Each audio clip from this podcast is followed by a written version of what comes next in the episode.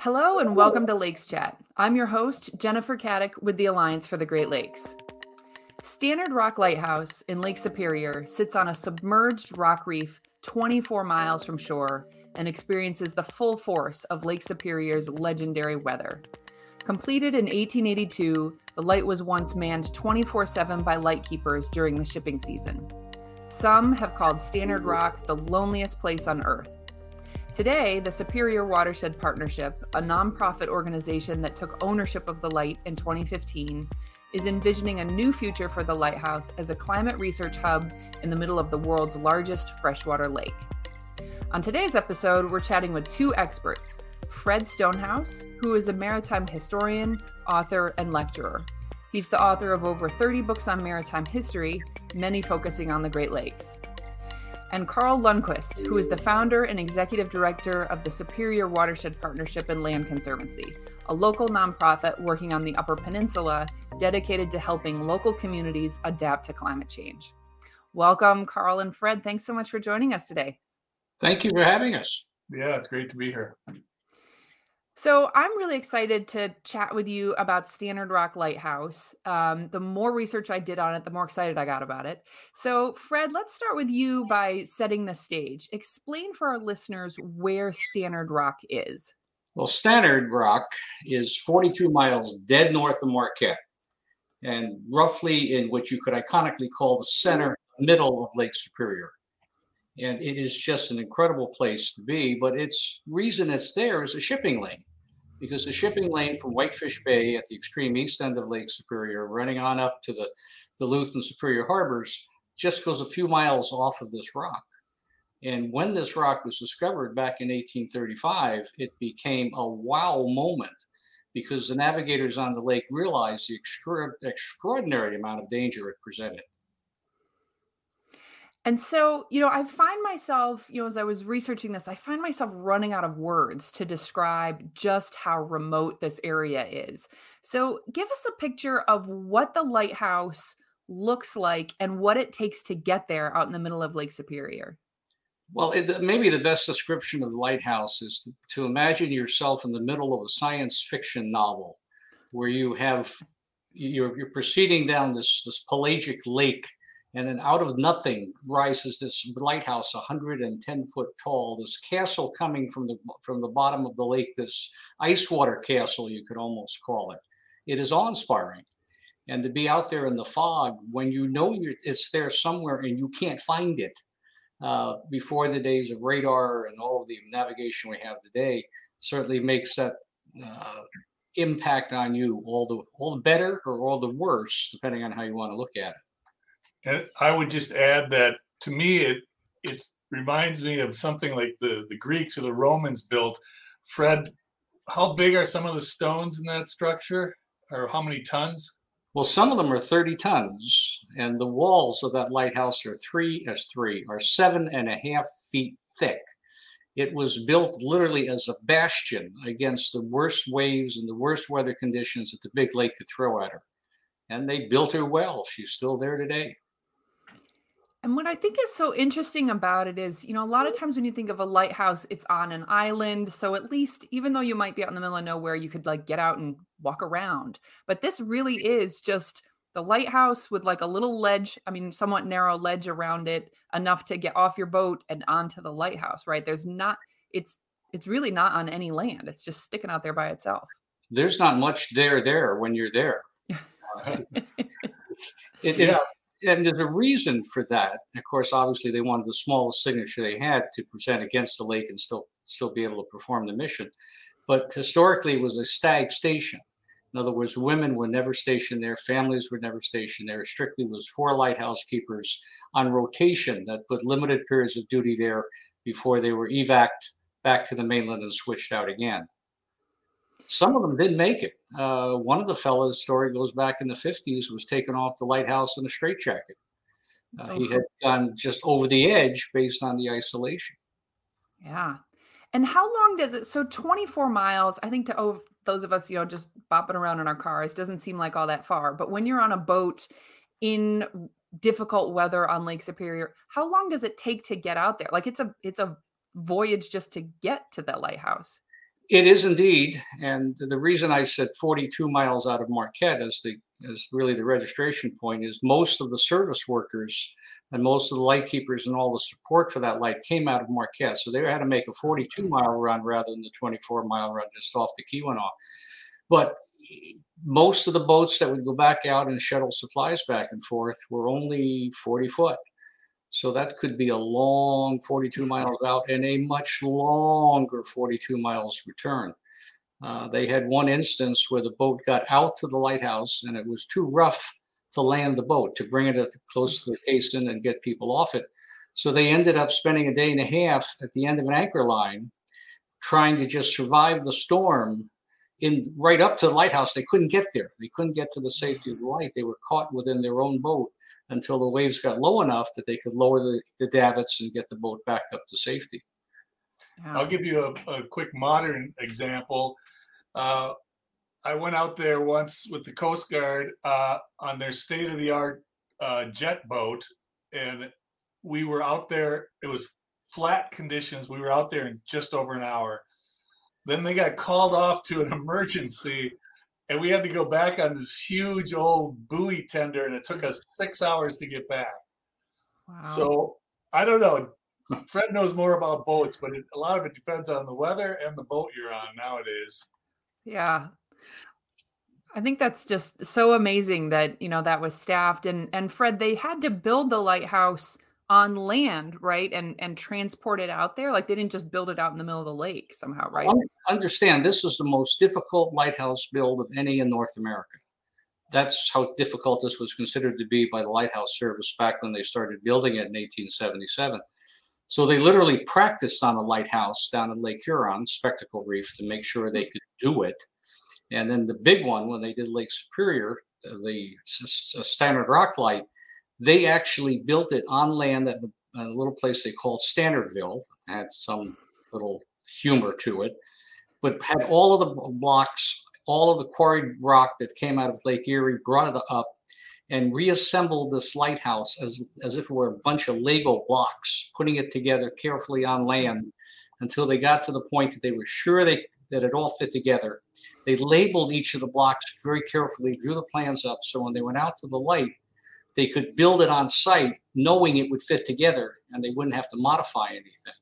That said, it still took them five years to build it, three years on site, and 40% of the work effort on site was wasted time because they had to repair stuff that had been damaged that winter. Hmm. So you were kind of taking a step ahead and half a step back every every time you went out. Yeah.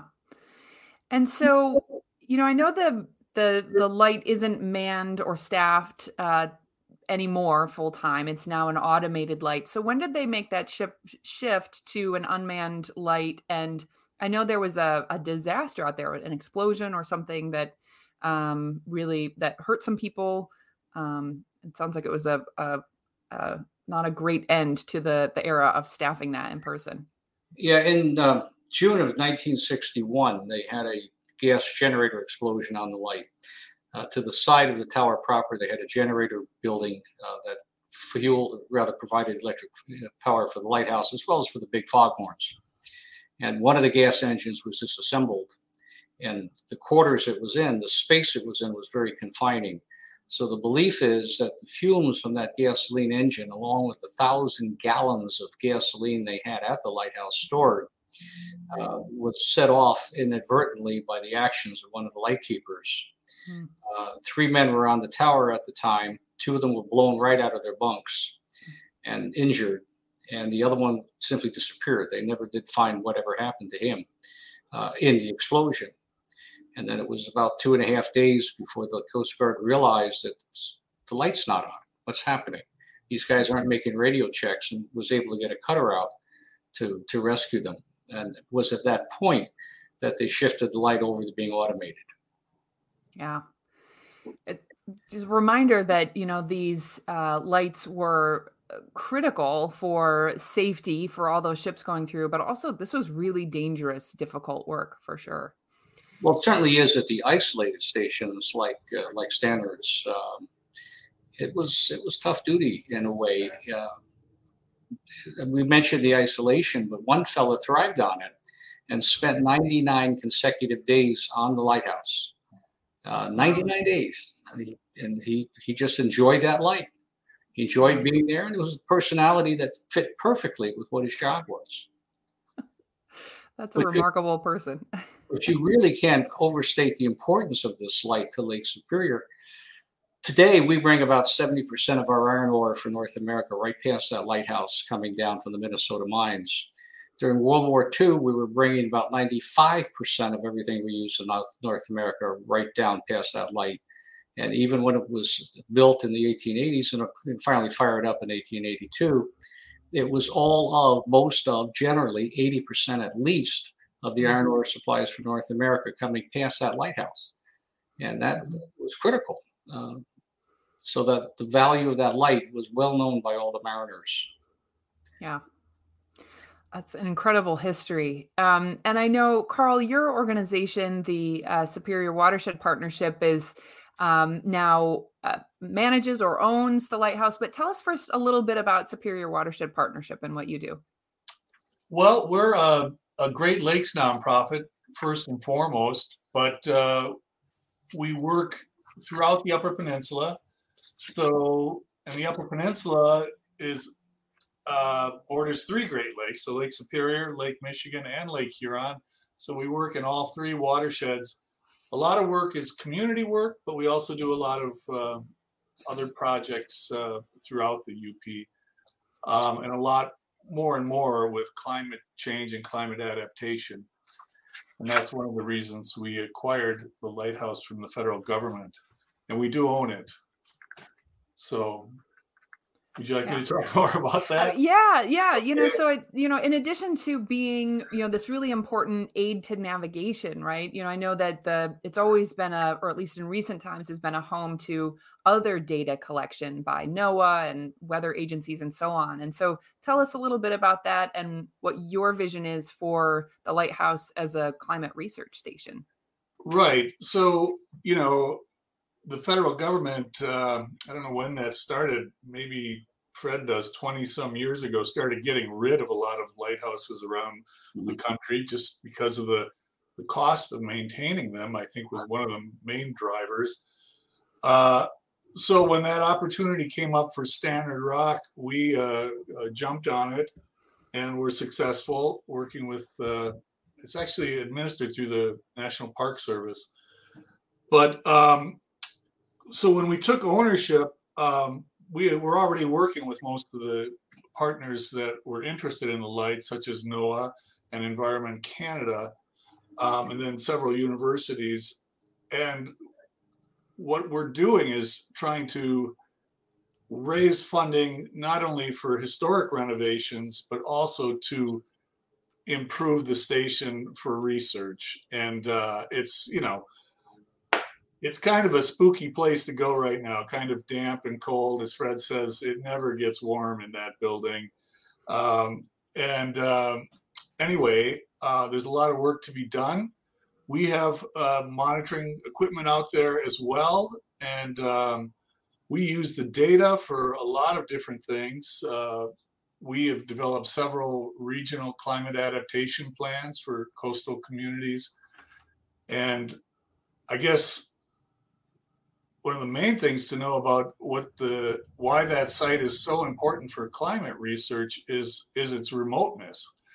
Um, it is not influenced by um, you know land masses or or urban areas or um, a lot of the um, uh, factors that can skew monitoring data. And one of the most important things uh, that's being monitored out there is evaporation rates, but there's a whole host of other things. Um, you know, water temperatures, wave uh, wave action, ice formation, um, and I could go on, but I've been told that it's improved weather forecasting in both the U.S. and Canada.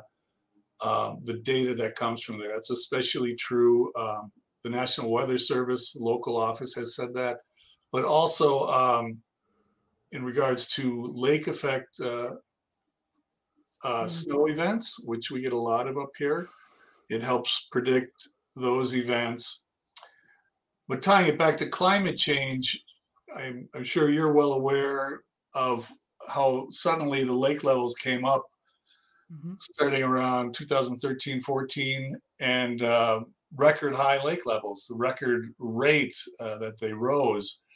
That a lot of that was attributed to evaporation being essentially shut down. That was also a cold winter, and it was the last time Lake Superior froze over almost entirely. So that led, that was a factor in the lake level rise, which had serious repercussions for communities. Mm-hmm. So, anyway, it's just an example of how important that data can be from there. I do have one interesting note. Uh, you know, so at the federal level, it's it's NOAA, National Oceanic and Atmospheric Administration, and we have a number of grants through them and other projects we do with them separate from the lighthouse. But it's been fun working with Canadian researchers and Environment Canada. We've been involved in some binational efforts in the past, but once we got the light, it really strengthened that relationship. And when we got the light, um, we got this letter. And I, I'll just read the beginning. It's from Environment Canada, and it starts out, it's kind of timely. This was sent in 2016, though. Her Majesty the Queen, in right of mm-hmm. Canada, as represented herein by the Minister of the Environment, blah, blah, blah, wishes to obtain use of said premises, Stannard Rock Lighthouse. So, of course, we granted it to the Queen but uh, and that's a wonderful relationship and the fact that we can use that data in our planning is really important to us yeah you know on this issue of data and the lack of sort of mid lake data stations came up on a podcast we did earlier this season with ed Verhamme, who you might know but he's working on a um, uh, building a network of data buoys, much obviously much smaller, to collect that kind of data and use it for you know weather forecasting. They also do some water quality testing in Lake Erie using those buoys. But I was shocked to learn from him, and you might know more about this, but how few data collection buoys or lighthouses or whatnot are actually out in the middle of the lakes you know, to really right. understand those right. conditions of what's happening out in the middle of these big lakes. That was a, a, sort of a light bulb moment for me that we, in some ways, we don't always know what's happening in the middle of these lakes, you know, in right. real time. And you don't realize how important that data can be. On that note, we do have three of those same small uh, oh. monitoring buoys, the funded through GLOS, Great Lakes mm-hmm. Observing Systems. Um, and uh, we move those around. Mainly, they're on the south shore from Marquette over to Grand Marais. I wanted to mention uh, the storm during the record high lake levels 2017 here in Marquette. Well, it was a lake-wide storm, but the buoy off of Marquette, we recorded 28 foot waves, which is, uh, my understanding, I've been told it's a record as far as documented wave height. There are mm-hmm. legends and stories of higher waves, but as far as a, a buoy recording it and documenting it, so that gives you an idea how big the waves get. And then I mentioned the universities. We work with uh, Michigan Technological University, Northern Michigan University, and actually the University of Saskatchewan in Canada. There's some researchers that utilize it. Um, but uh, we sometimes rotate buoys, and Tech has a buoy. Michigan Tech has a buoy out there currently. And uh, we also have some of our data that's going to be available through our website soon. We have a webcam out there that's pretty cool to watch during storm events, and we're going to have that linked to our website soon. That's really cool, Carl. Um, we'll have to. I'll look out for that link. Um, it's it's just fascinating, you know. And I know you're doing a lot of work with youth um, through the Great Lakes Climate Corps, I think is what you call it. Um, mm-hmm. And there's a connection to the lighthouse and out there. Why don't you tell us a little bit about that program? Yeah, we're really uh, that's one of our favorite programs, um, and it's uh, actually young adults, uh, 18 to 25. Most of them are college students or recent graduates this summer we had 40 uh, seasonal uh, employees through the, we call it our Great Lakes Climate Corps. And they do a wide variety of projects across the Upper Peninsula. But once, uh, at least once or twice a summer, we get them a crew. Eight, each crew is is four. It's uh, two guys, two gals. They're issued a truck and tools. And So we had 10 crews this summer, but we get one crew out there at least uh, once or twice a summer to continue the uh, gargantuan task of maintaining and uh, renovating that light. And um, I could go on and on about the Great Lakes Climate Corps, but it seems to be a good segue to talk about how much money is needed to renovate that light, his, both from a historic perspective and uh, for the Climate Research Station. Yeah. And so I'd love to hear from both of you what you envision for the future of the lighthouse. I know you're both really involved in fundraising efforts and others to make sure we can restore and maintain that facility, which has got to be a gargantuan task in itself, but then also, you know, really build out this idea of a climate research station. So what what do you envision for the future and what are your hopes for the for Stannard Rock and Stannard the lighthouse? I'll let Fred go first, maybe from a historical perspective. Well, I, I think my hope, uh, what seems to be coming true, is the very concept that we're able to take a piece of history, a piece of critical piece of maritime history that's been there for over a century and a half now, and segue that into the relevance it will have in the 21st century and beyond. So we're taking the historic past and we're building on that to make it part of our future. And that I find to be a remarkable achievement. And I, I really commend the, the, the folks at the Watershed Foundation because they have the vision for this and they're making it work. Well, thanks, Fred.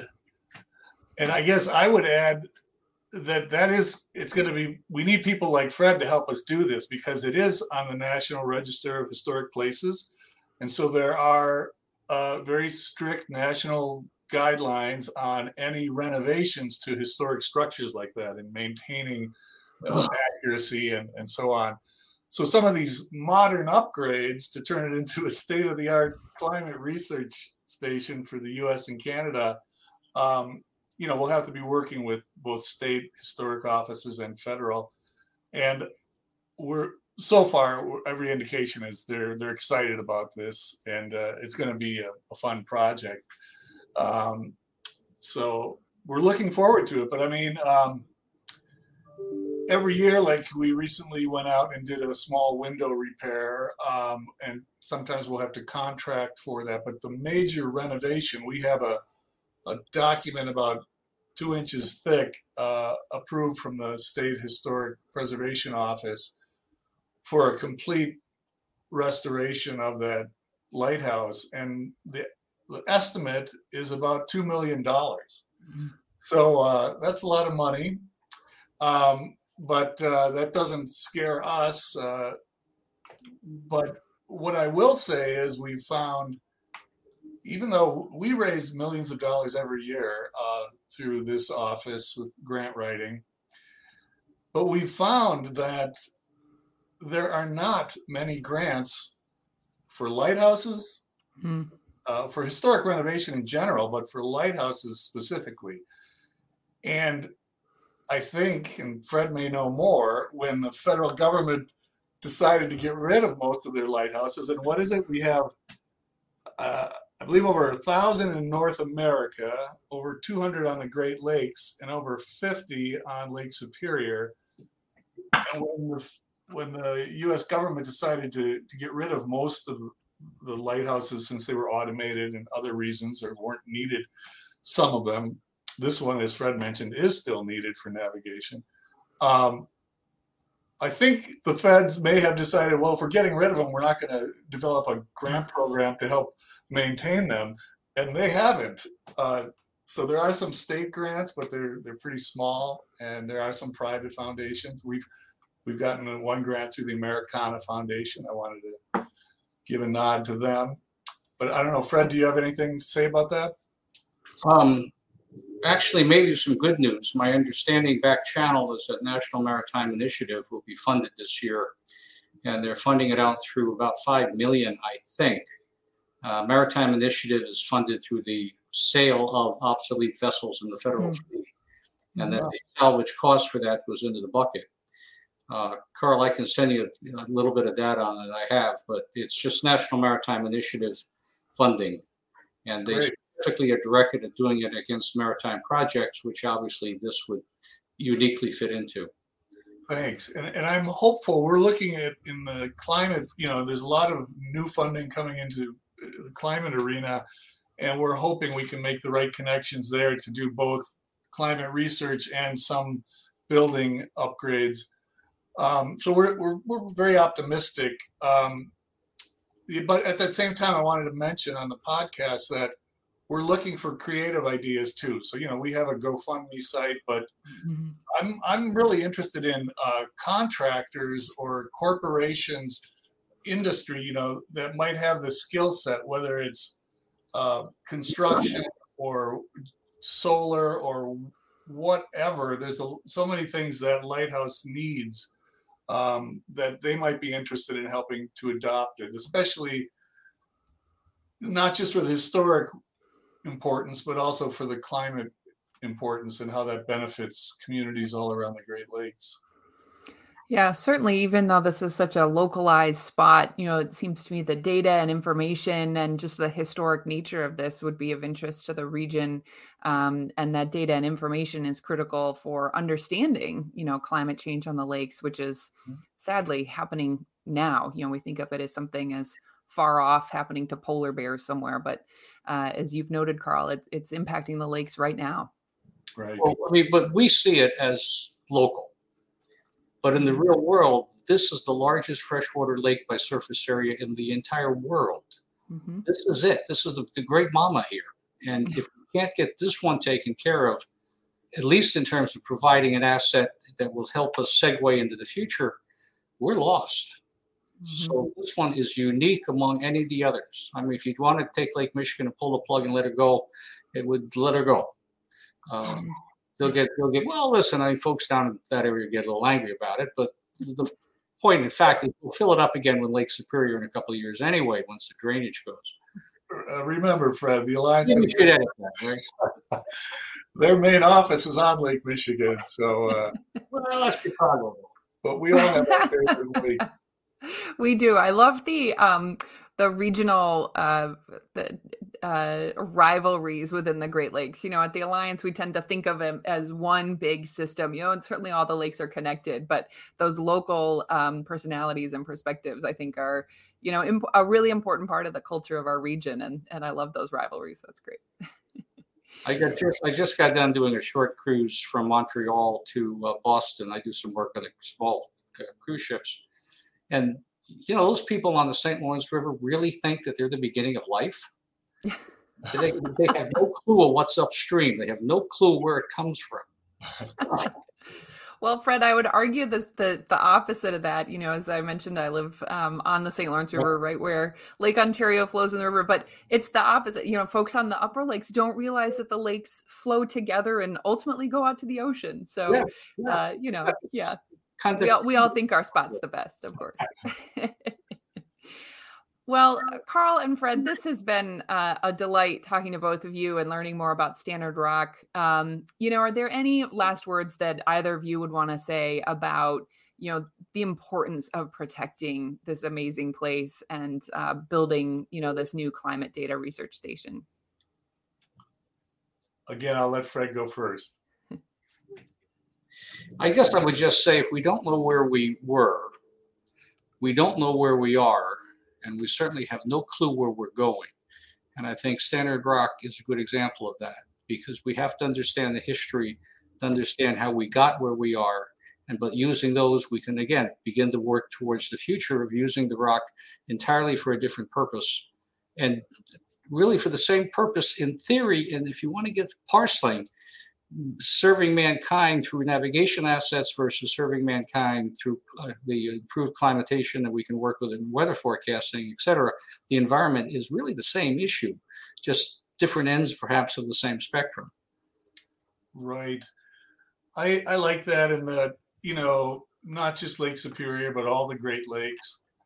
Um, it's a it's a joint responsibility to maintain them, and, and this is a a great opportunity to work with our Canadian partners and to provide the best information we can to local units of government, state government, federal government, and, and the, the tribes that we work with um, on climate adaptation and climate resiliency. As you mentioned earlier, we're, we're seeing a lot of different impacts from climate change already.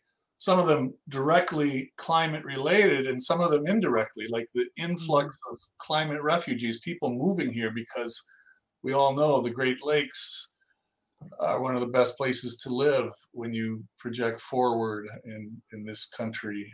And so, for so many reasons, uh, maintaining that light and and having the best available climate data to do the best climate planning and help communities, uh, it, it just makes sense. So we're excited. Yeah.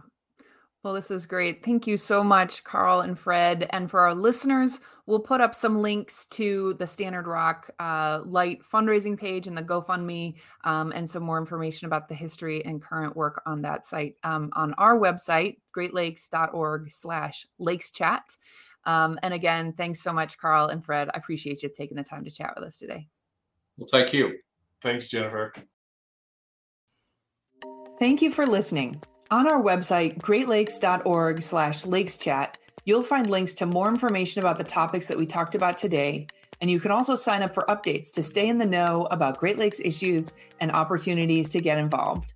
Special thank you to my colleague Michelle Farley, who produces this podcast. Be sure to subscribe so you'll know when the next episode drops. Talk to you next week.